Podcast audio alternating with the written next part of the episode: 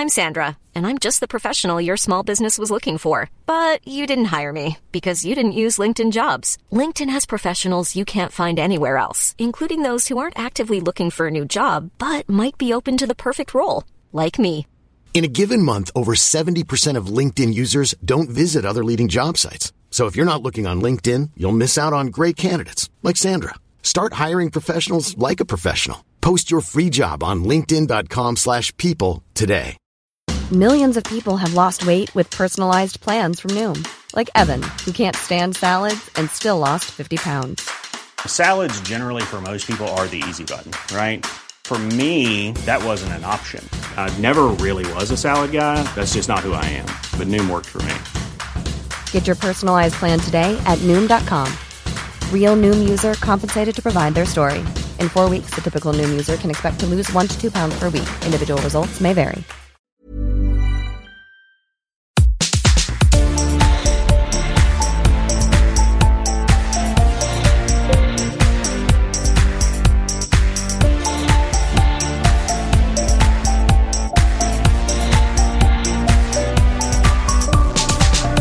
On this episode, I spoke with Mitch Hunter Scullion, CEO of the Asteroid Mining Corporation. We discussed why asteroid mining is important, the opportunity it represents, and a little about the space industries more generally. That's this episode of A Brighter Tomorrow.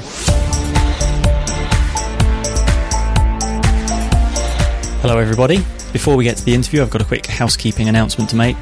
Uh, a few of you got in touch to say that the supporter feature that used to be advertised at the start of this show doesn't work. That was due to a technical problem with our host, so I've decided for the time being I'm going to remove it and also remove the dynamic ads that were inserted at the start and sometimes middle of the show. So thank you to everyone who intended to support the show, it's very much appreciated. For the time being, the best thing you can do to support us is just leave a review, tell a friend, or mention the show on your social media. We are going to take a few direct sponsorships to replace dynamic ads, so if you're interested in that, the best thing to do is drop us an email at brightertomorrowpod at gmail.com. Okay, now that's out of the way, please enjoy this interview with Mitch Hunter Scullion. Okay, Mitch, thank you for joining us on the show. Thank you very much for having me. Um, so, just to start off, um, for anyone who's not familiar with you and not familiar with your business, would you mind just giving us a little bit of a background just about uh, yourself and your company? So, hello everyone. My name is Mitch Hunter Scullion. I'm the CEO and founder of Asteroid Mining Corporation. Um, so, I founded Asteroid Mining Corporation in my university bedroom oh, about five years ago now, um, and essentially, sort of, it came from the kind of I I was writing my dissertation on asteroid mining and the economic and political benefits of it.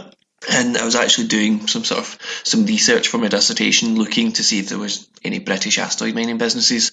Because for some reason I thought British Asteroid Mining Corporation sounded like something which already existed, or by extension Asteroid Mining Corporation.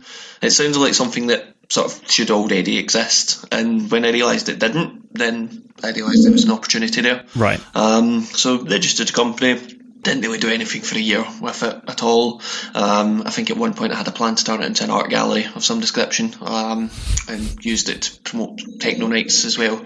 Um, so it was all about kind of you know having a, having a business which you can do sort of all encompassing activities with is very um, very beneficial. Um, but then sort of we didn't actually do anything with it at all for the first year. Um, I kind of put up a, a very half-hearted website and then, as a result of that half-hearted website, I got my, my first team member. I basically emailed me and said, um, I think you could use a bit of help. I can see what you're trying to do here, but I just don't think you personally have the skills to do sort of some of the, the more, you know, mundane stuff like website management and things like that. And I said, absolutely fine, I do not. Um, so Stuart got involved, and then from there, got a good website, got sort of planning ideas, had a kind of started developing a, a roadmap to the utilisation of space resources.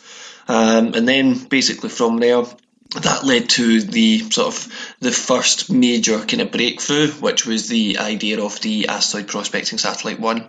And the asteroid prospecting satellite one is essentially what we like to call Project El Dorado, um, because we're going looking for the, the mythical city of gold, or in our case, platinum. Um, but we're looking for it in space, essentially, because we know what the conquistadors didn't, is that there is no El Dorado on Earth, as far as we're aware of, anyway. Um, but there could easily be one in space with asteroids, just due to the um, quite significant um, wealth that's contained in metals within even just one comparatively small asteroid. Then um, there would seem to be a, a quite a major economic case for at least going and taking a bit more of a look. So why is it that you decided to kind of go this direction in the first place? Because you said you were kind of surprised that there wasn't already, you know, British asteroid mining company. But to me, the idea that there's any kind of uh, UK based asteroid or really any kind of UK based space industry at all is kind of surprising because it's not really something that the UK is known for. So, what made you decide that you would kind of go that route when it doesn't seem like it's that big of a deal over here? Well, I think that it's surprising when you hear people say that space isn't something that the UK does because there's actually what I think 19, 20,000 people in the UK space industry. It's um, it's not insignificant. Um, it contributes, oh, I think it contributes billions to the UK economy annually. Um, it's a, it's a it's a growing market as well. Um, the sort of the government's goal is to capture 10% of the global space industry by 2030 and they seem to be sort of with things like the acquisition of OneWeb, sort of putting money behind that, and in order to sort of make that happen. So I think that space is definitely something which the UK, if perhaps we didn't do very well 10 years ago, is something that we do very well in now. Um, and I think that over the kind of past five years, we have seen a mentality change within space in the UK. Um, I suppose the first example of that would be um, when the UK government put £60 million into the Reaction Engines um, in order for them to develop the Sabre engine. And at that point, it kind of made me realise that okay, the government does right checks um, for sort of exciting space businesses, innovative products and services, which can you know radically alter our um, our industries.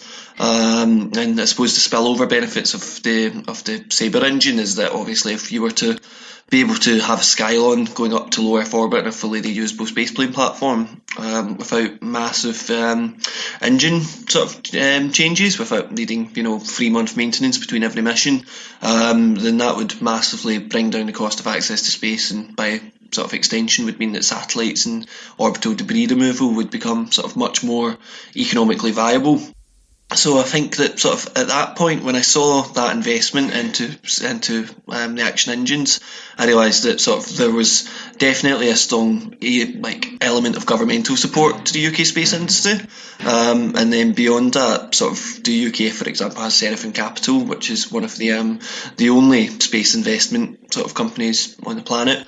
Um, its headquarters in London, so we're sort of in quite a good space, if you pardon a poor pun, um, in the UK for going forward. Yeah, I actually saw something in the news today about how um, there's a new kind of government program for funding uh, high tech, high risk, high reward industries. So I'm assuming that that's the kind of thing that probably the space industry is going to benefit from at some point. Yeah, absolutely. I think that sort of um, space isn't easy and it's not cheap. So, sort of having any kind of government mechanism which allows for essentially cheap or cheaper, um, equity free, I should say, um, research and development into technologies can only sort of bring overall benefit to UK PLC. And I think that hmm. through having that kind of high risk, high reward strategy, that's how you go and sort of achieve the, the big goals. Um, is it faint heart never won fair maiden, as I like to say. So this is going to sound like a stupid question and it has a very obvious answer, but uh, I think it's good to just kind of spell this out anyway. Um, what's actually the point of space mining? Don't we have plenty of things to mine here that are much closer? Yeah, absolutely. Um, so, for example, I think it comes down to a question of what resource you're using. Um, if you, for example, were interested in, you know, iron, you're never going to go to space to mine iron. Um, so you wouldn't you wouldn't go mine iron in space because it's not there's too much of it on Earth. It's not economically justifiable, and the cost of it is what twenty five pounds a ton. You can get raw iron incredibly cheaply. Whereas with um, with things like platinum group metals. Um, a platinum group metal is currently twenty five million pounds a ton, and we only mine, for example, platinum. We only mined one hundred and eighty tons of platinum last year, um, which is in itself the entire like the entire um, capability of Earth's production was 180 tons. Um, to put that into context, about 25% of that, about 50, 50 tons of that, went into smartphone production which means for things like you know scientific innovation, um, developing new materials, um, new technologies for such things like um, hydrogen catalysts, um, we don't have the raw materials as a planet to support a lot of that technology development. Um, and even with the sort of the current technology that we have things like smartphones, um, we're still quite limited um, in sort of just how much we can do. So one of the reasons why you know your your very sort of high capability smartphones are so expensive is because they require um, sort of quite a, a, significant amount of platinum group metals to go into their sort of into their components. And as part of that, that brings the cost up. However, if you were to essentially half the price of platinum, then if platinum came down to what even say let's call it 10 million pounds per ton. Still an expensive metal but at 10 million pounds per ton if the supply was to be essentially doubled or tripled um, and the demand was to go up accordingly then essentially you can start to look you you can justify looking elsewhere, and by elsewhere I obviously mean space, um, for your metals because essentially as we are sort of essentially inelastic in supply on platinum group metals on Earth, um, we are kind of forced to either look to sort of environmentally protected areas of the planet, such as the Arctic, the rainforest, and the Antarctic, or under the sea, even is another one which I've been hearing more and more of. Um, and we don't really know what damage that will have on our planet in the long term, um, especially things like undersea ecosystems. Like we just don't know enough about them to really justify messing with that when it may sort of you know have a massive knock-on effect um, on sort of the, the, the biosphere of our planet. But fortunately, with asteroids, um, they're just dead rocks. They're it's it's a hard thing to conceptualize an asteroid, and I, I know this more than most people because I try to do it every day. But if you can just imagine, like you know, something maybe the size of a, a small hill or sort of a small mountain, um, like a Munro in Scotland, something the size of a Munro, kind of just floating in space, made of rock. Uh, just a small mountain that you could, you know, go and recover material from, and it's a it's a geographical position in space. But the problem with um, astrodynamics is that obviously it's moving in a different orbit around the sun than we are on Earth. So the the times when you can access this asteroid are sometimes limited. So that is one of the limiting factors um, with asteroid mining. Um, however, in doing so, the the whole sort of purpose of prospecting for these asteroids is to find those asteroids which are not only sort of rich, bountiful asteroids which contain, you know, all the golds and silvers of El Dorado, um, but also they need to be accessible because if they could be made of solid gold, but if we can't get to them, we're what's the point? We're we're never going to be able to sort of economically justify going there. So there's definitely a trade off between the the sort of the economic accessibility of it as well as the the technical accessibility of it as well. Is there any kind of risk at all about um, bringing things down and kind of processing them on Earth because it actually adds um, like carbon and other pollution to the atmosphere. Whereas if you take if you dig things up, we're essentially taking carbon out of the Earth, putting it into the atmosphere as we process things. But essentially, at least on Earth, the balance of those materials are still all staying the same. Whereas if we start actually adding things, is there any uh, risk here that we could actually upset any kind of natural balance that we have? Well, you, you touch on a very important point there, which is the kind of the environmental aspect of space mining. Um, but I think it's important to realise that um, our product development or our sort of development milestones is based upon in-space processing. Um, so essentially, we don't want to be for, for, firstly, because it's inefficient, we wouldn't want to be sort of bringing down the raw material from an asteroid. Um, and secondarily, because essentially it's economically unviable. Um, as exciting as sort of the meteorite collectors would be in order to have a, a, a sample directly from an asteroid, um, you know, we could vacuum seal it for them or something. It's not going to get the same economic sort of it's not going to hit the tipping point into profitability, um, which bringing back raw refined or pure refined platinum would be. Um, and the way to do that is to essentially process in situ. Um, the benefits of this as well is that by essentially moving your processing off of the planet, you can take advantage of the microgravity environment, um, which in some ways is a hindrance and in other, other ways is a benefit. Um, so, for example, in the processing unit, um, you don't need to depend on gravity to separate things. You can use sort of electromagnetics um, for separation, and that sort of has quite a, a significant um, influence on things like efficiency uh, in the longer term, and as well as things as such as you know just general like processing of ore can be done quite efficiently on it on Earth, but it can be done sort of efficiently in space as well um, by taking advantage of the space environment, um, and then obviously by sort of having your essentially your refined um, your refined metal coming back to Earth. There's essentially it's important to think of not just the Earth and an asteroid as working again terrible space pun in a vacuum, um, because essentially by starting to look at the asteroids, you're essentially developing the beginnings of a, an interplanetary infrastructure, if you will, um, which is where, okay, we're sending infrastructure up to the asteroids in order to mine, um, in order to sort of process precious metals for the Earth market. But as a byproduct of that mine on an asteroid, we are also beginning to be able to essentially develop the ingredients of steel, so nickel and iron, um, as a byproduct of the, the platinum group metal um, extraction and processing. So ultra pure nickel and ultra pure iron being sent to the moon um, could essentially spur the development of a lunar base and could lead to essentially people living in the moon. And then when people are living on the moon, then at that point they're going to need water. Water is another sort of relatively abundant element in asteroids, uh, particularly your carbonaceous and silicaceous asteroids. So could get to the point where water mining eventually becomes economically viable as well as a kind of as a byproduct of metals mining in space. But I think that in order to get to that point, you essentially need to focus on the the, the highest value um, return, which in this instance is platinum group metals. Um, there is no other sort of element which we need so much on Earth and which costs so much, which is so abundant in space. And I think that that's one of the main um, attractions to mining in space is just the, the relative abundance and to kind of put it into into context that abundance because I, I know it's sort of when you think 200 tons of platinum that's that's quite a lot. Um, 200 tons of platinum would very easily fit underneath the, the Eiffel Tower.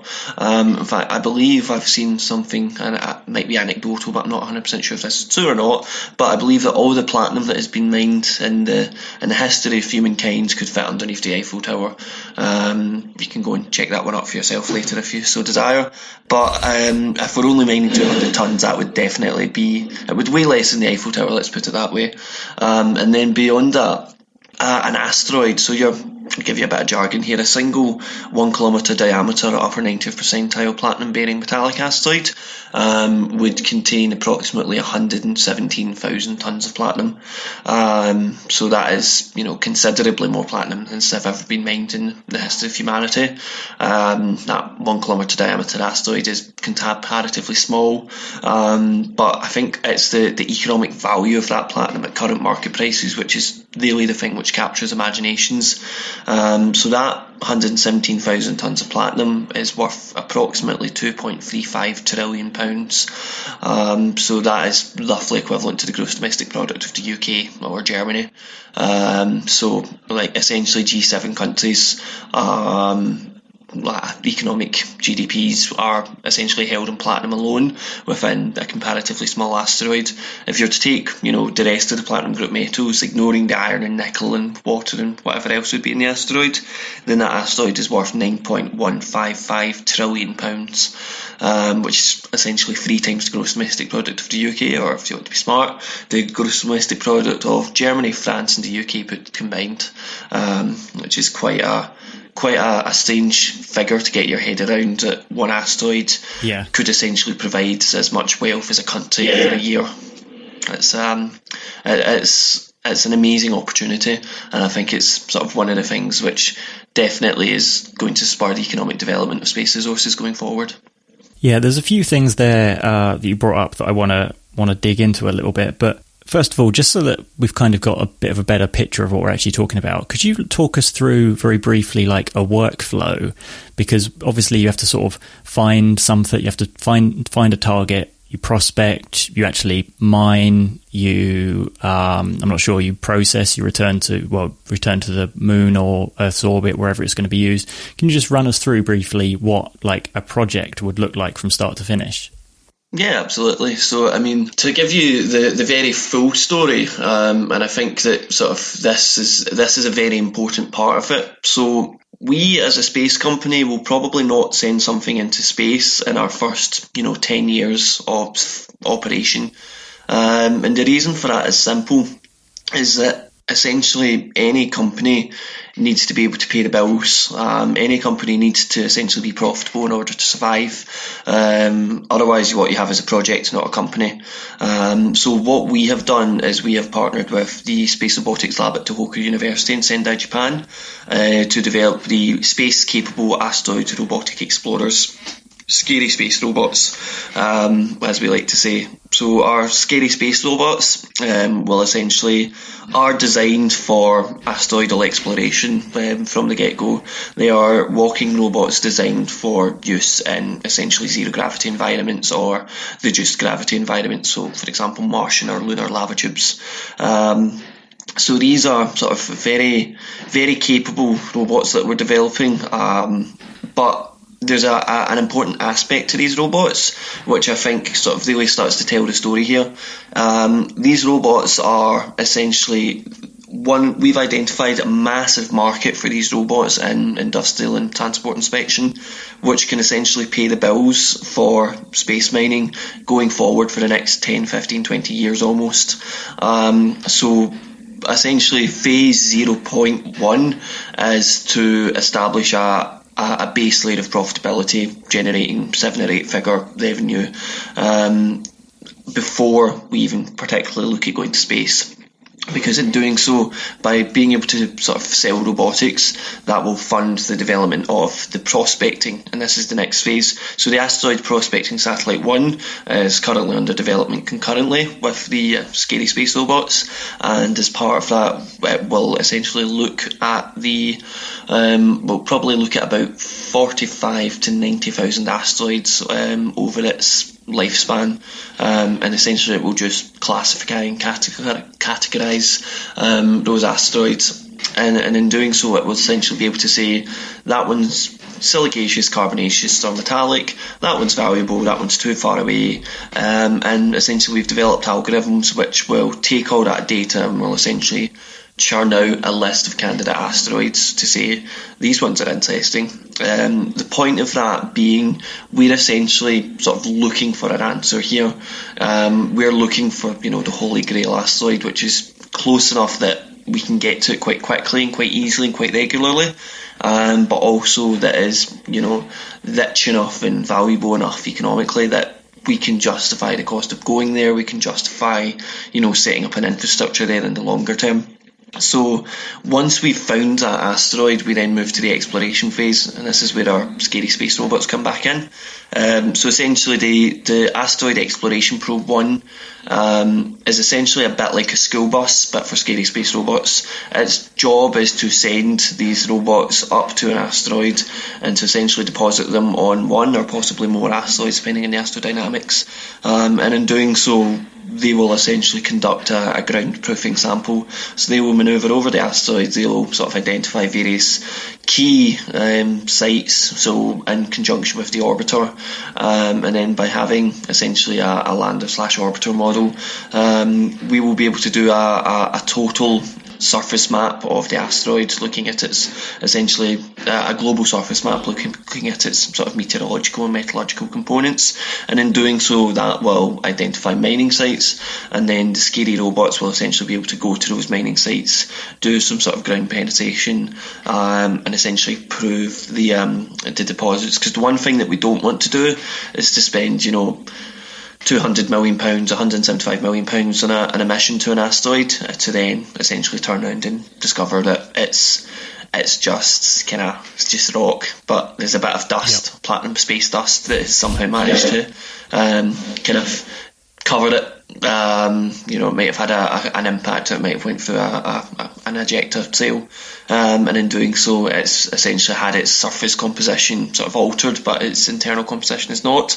Um, there is the possibility that that may happen. So essentially, we have to go and ground proof it um, before we can then go to the next stage, which would be kind of the the final extraction and exploitation phase, depending on your terminology and in doing so, um, when you get to that phase, essentially you've you know you've dug deep into the asteroid. You know what's there. You kind of you have quite sort of strong economic models where you can use to justify um, you know the costs and essentially by being by having equipment already on the asteroid essentially you have sort of de facto priority rights over the resources within that asteroid as well.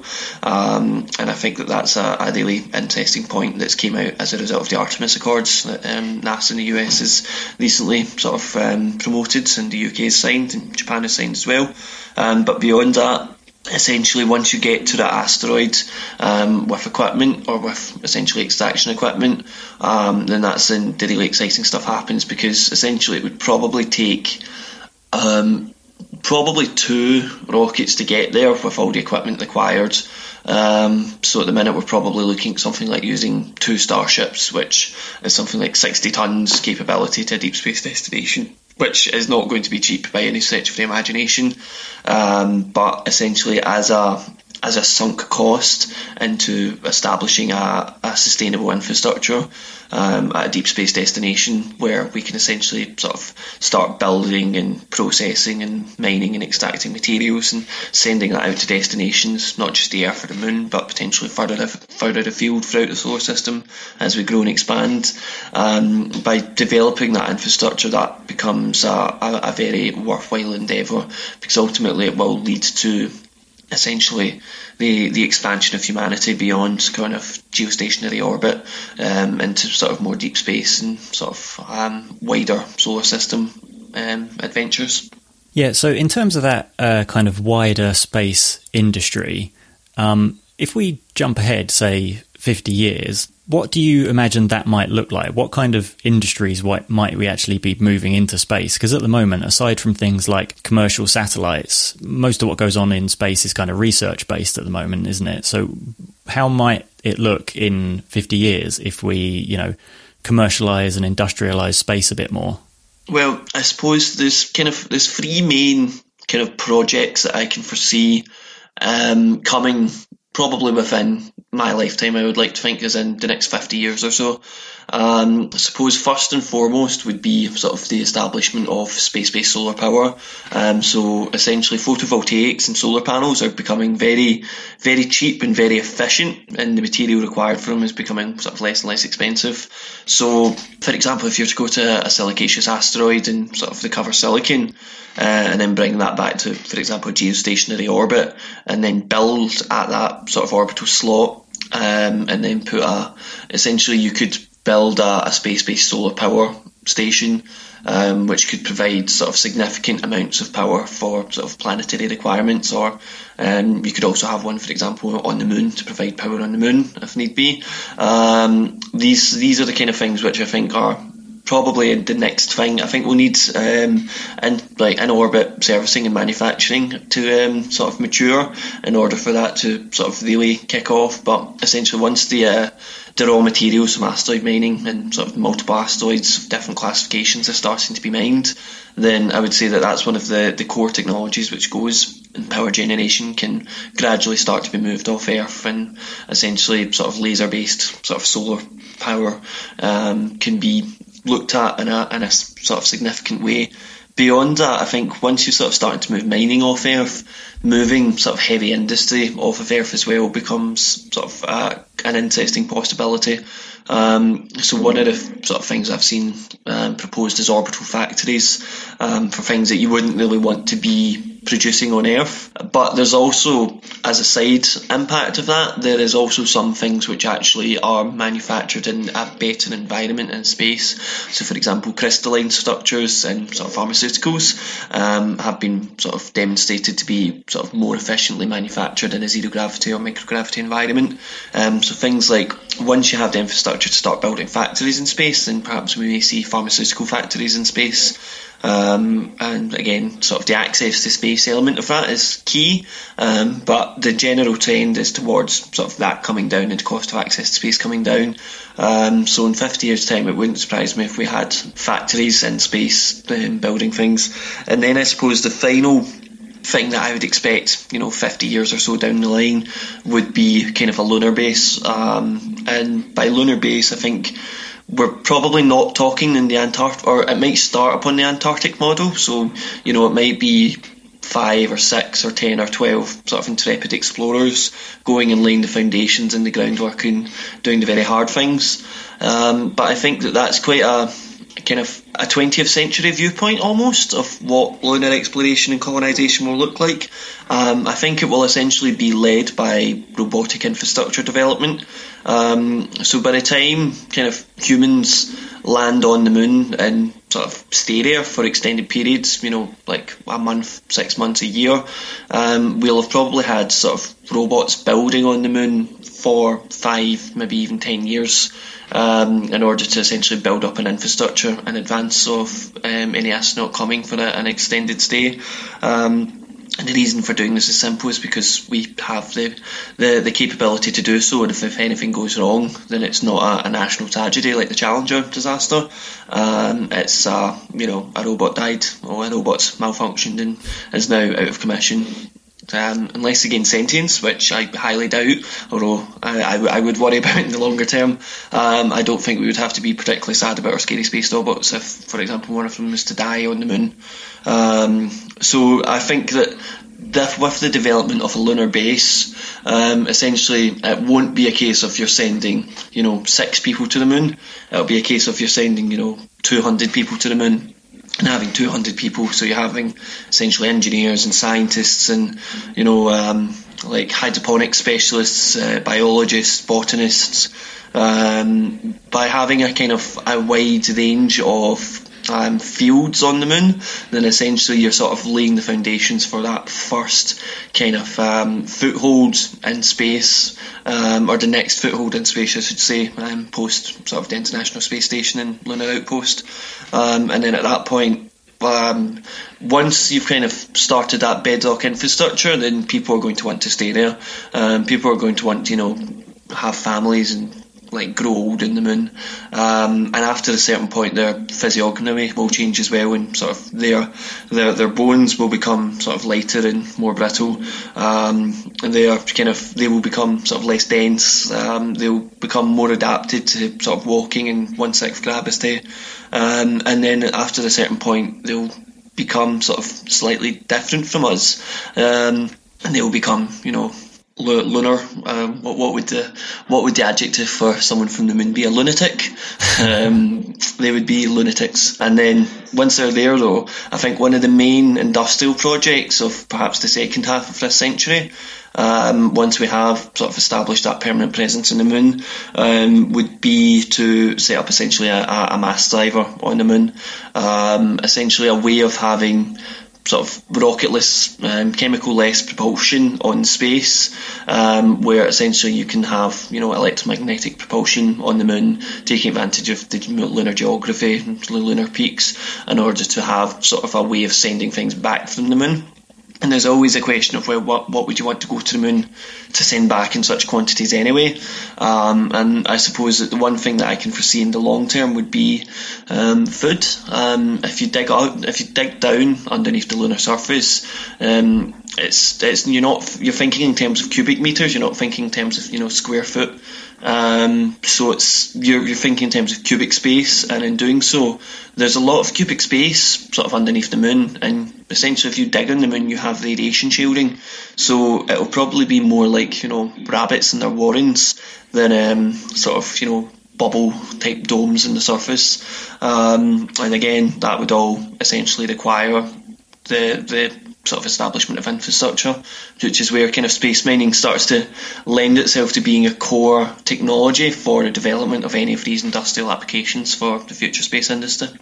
So something else that you mentioned that I want to circle back to is uh, the money side of it, because I think a lot of people will have been um, suitably impressed by the very large numbers you were throwing around in terms of uh, in terms of trillions of pounds that can potentially be earned here.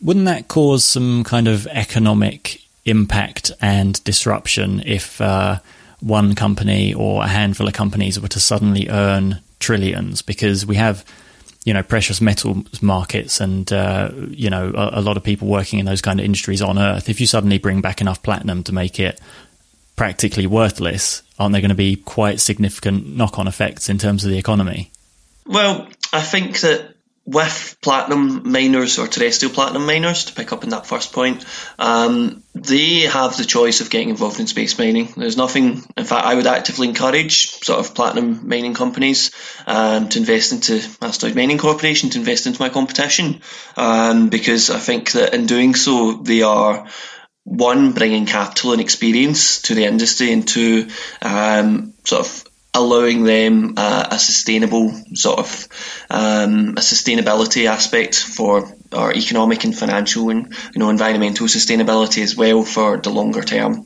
So I think that with regards to sort of terrestrial platinum miners, um, we would encourage them to get involved in the sector kind of now um, rather than later because if they choose to ignore space mining for the next 10, 15, 20 years, then they'll suddenly find themselves in a position where we're sort of knocking up to earth with, you know, 50 tons of platinum and then the price might crater. And that's not in anybody's interest. We want a steady depreciation in cost because it's not economically justifiable for them to go to have a massive reduction in cost of platinum either.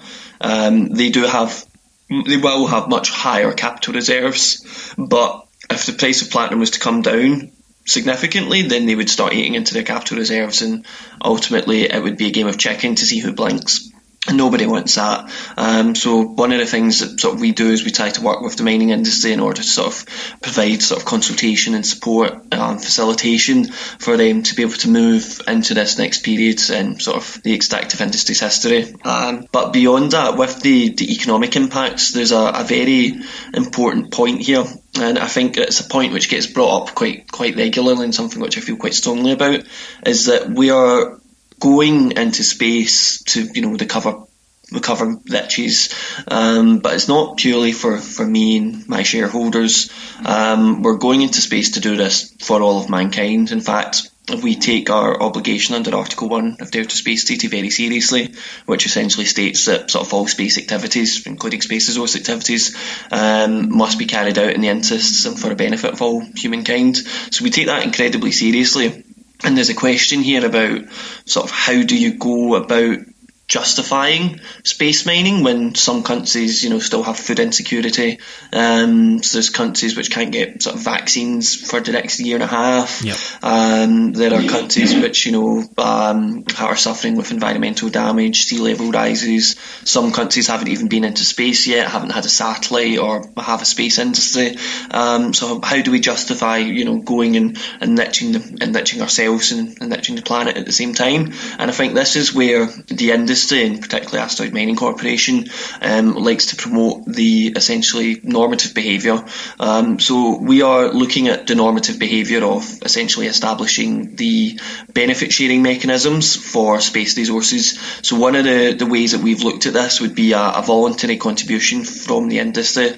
Um, for perhaps um, generous companies, it would be 10%. For less generous and unscrupulous companies, it might be, you know, 1%. But we believe that there should be a, a almost a, a a, a, contribution from the profits of extracted material from asteroids and from space destinations um, in order to you know fund things like education and healthcare and you know environmental protections, green technologies, um, development. Uh, essentially, you could use the riches of asteroids in order to help fund and secure the Sustainable Development Goals from the UN.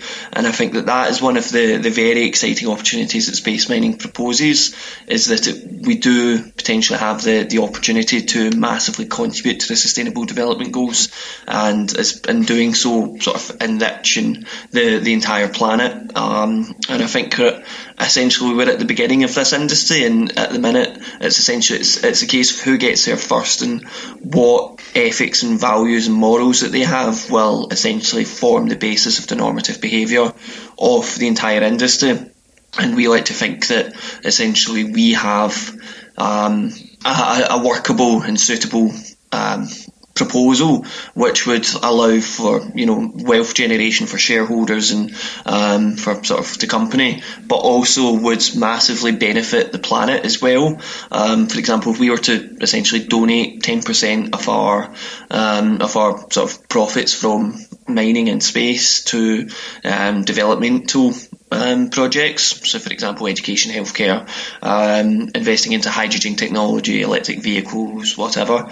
Um, that would ultimately have a massive knock-on effect because 10% doesn't sound like a huge amount, um, but when it's 10% of 10 trillion, that's a trillion pounds. Um, and suddenly that level of money has a massive impact. Um, even if it was one percent, even if it was at the lower end of that sort of of that asteroid, that one kilometer diameter metallic asteroid we talked about earlier, um, if you're to donate even one percent of that. Um, to you know the developing world and help sort of essentially help the developing world gain spacefaring capabilities and you know develop satellites in the Maldives in order to watch for sea level rises things like that become economically sustainable and you know possible um, without sort of impacting on the budgets of these countries um, and sort of taking anything away from their GDP. Um, so that would seem to be sort of a major a major benefit. And again, one percent of ten billion is still hundred billion. That is still equivalent to what GDPs of nearly 50 countries. Um, so it's even at a, a 1% level, it still would give sort of the um, what we like to call the first interplanetary development bank, um, sort of quasi state like powers. Um, and I think that that would essentially have a, a very interesting impact on the development of the industry because once there's kind of two aspects to it as well because this kind of great wealth that comes from these asteroids has to go somewhere. So, sort of from a, a, company perspective, and we will reinvest our profits back into things like establishing sort of more space infrastructure, investing into space technologies, etc., etc. But with that developmental funding, I think that it's very important to go about sort of righting some systemic injustices on our planet, and I think that we have a, a moral and ethical duty to do so. Yeah, you've um, you've touched on this a bit uh, kind of with everything you've said already, but you seem pretty optimistic. So if you were in some sort of position of authority, uh, you know, you're like Minister of Space Industries for the UK or something like that, how would you kind of guide the industry to make sure we have a successful but also kind of responsible industry? Well, I think that first and foremost, um, as with any industry, and it's sort of it's sort of early infancy, um, funding is is always so beneficial. So funding, I, I know of at least five projects at universities in the UK that are currently sitting unfunded, which have direct application for space mining. Um, they are sort of they're led by world class academics, but there's just there's not been the funding in place because there's not been in the eyes of you know some people commercial purpose for their research. They've seen it as purely scientific research, and I would disagree because I would say there's a, a direct commercial application um, on in space mining space resources. So I think that funding at the academic level and also at an industrial level would be something that I, I could only sort of only promote. Um, but then beyond that, I think that there's a essentially a, a, case for enabling legislation and regulation for the space mining industry um, that I think has to be made, and I have made this to sort of ministers in the past, is that essentially we need to have a economically like we need a febrile environment for economic development. So we need to have sort of an industry industry led approach because we are still, you know, seven, eight years, 10 years away from sort of landing an asteroid. Um, so there's a lot of developmental work that needs to be done before we get there. Um, and that means that we can't essentially write the laws now, or we can write some of the, the overarching principles in law now, and I think that that's a very important and worthwhile thing to be doing. Um, but I think that also industry needs a bit of a free hand, or at least there needs to be a, an open and frank discussion between the regulator and between um, the operator as to what we're actually doing, how how long it takes, what the kind of what the technical capacity is. Because the problem that we have currently is that the lawyers or space lawyers, there's the, the regulator and the government, um, and then there's kind of the operator who has to essentially be governed. And at the minute, the lawyers are predominantly are not technical experts on sort of space mining itself, um, by some, some sometimes by their own admission, um, and then beyond that, there's also essentially the technical experts who do not have the kind of the legal um, angle. Um, so I think that my benefit here as a, an international relations graduate is to actually be able to have one foot in the technical side and one foot in the, the regulatory law and policy side, um, because I think that that does lead to a sort of more nuanced view of what is possible, um, both sort of technically and from a regulatory perspective. Um, but I think that having a, a free hand for industry to grow and develop, and you know, we might make mistakes mistakes do happen. Um, we've already made many mistakes in this business, um, but we are still here. We're still growing. We're still thriving, and sort of within the next sort of three years, we expect to be sort of fully profitable as well, um, which is very unusual for space resources businesses as a, as a general rule. So. I think that in allowing sort of the market to essentially um, sort of allowing it to grow and flourish there there will be a free and frank discussion between sort of ourselves and the UK Space Agency or whatever agency we choose to work with in future um, because there needs to be sort of mutual understanding and cooperation. Um, we need to be licensed and authorised by sort of the UK Space Agency, but the UK Space Agency also needs to know what we're doing and understand it. And I think that that only comes from having sort of open discussion. And I think that that sort of that level of transparency is something which is very important sort of having sort of forums for discussion um, sort of very critical. So just as we kind of come towards uh, a close here, um, just to, to kind of end on a, a bit of a lighter note, um, what do you think about this Oumuamua uh, asteroid? Do you think it could be a, uh, a solar sail powered alien CubeSat, or is it just a big rock? Because I've heard it argued both ways. I'm, I'm very glad you've asked that question because this is a, a topic very much um, in my own heart. Uh, I think it's it's a damn shame that we didn't go and send something up to that asteroid. Um, I'm sort of somewhat of the opinion that it may have been our first signal from you know beyond the solar system to say you know there's something here. I, I obviously I've read quite a lot of science fiction books, so it just it immediately sounds like Arthur C. Clarke's Rendezvous with Rama. Um, you know, the, the long sort of obloid shape of it, the fact it looks a bit like a cigar, the way it's tumbling, um, the speed of it, its orbital path through the solar system. And there's so many things which just mark it out as an interesting curiosity um, that I think that if it had happened 10 years into the future, we may have had the capability to go and, you know, visit it and just knock on it and say, hello, what, is there any, is there anybody inside this? Um, and I think that as part of that, that's a kind of, that, that would be the, the, the interesting thing to do. Um, personally, um, it may have been our first kind of cosmic visitor to say, hey, hello, you're not alone. Um, in the same way that, what, 40,000 years from now, um, what Voyager 2 will go past, is it Barnard Star? And someone might look at that and go, hey, what's that?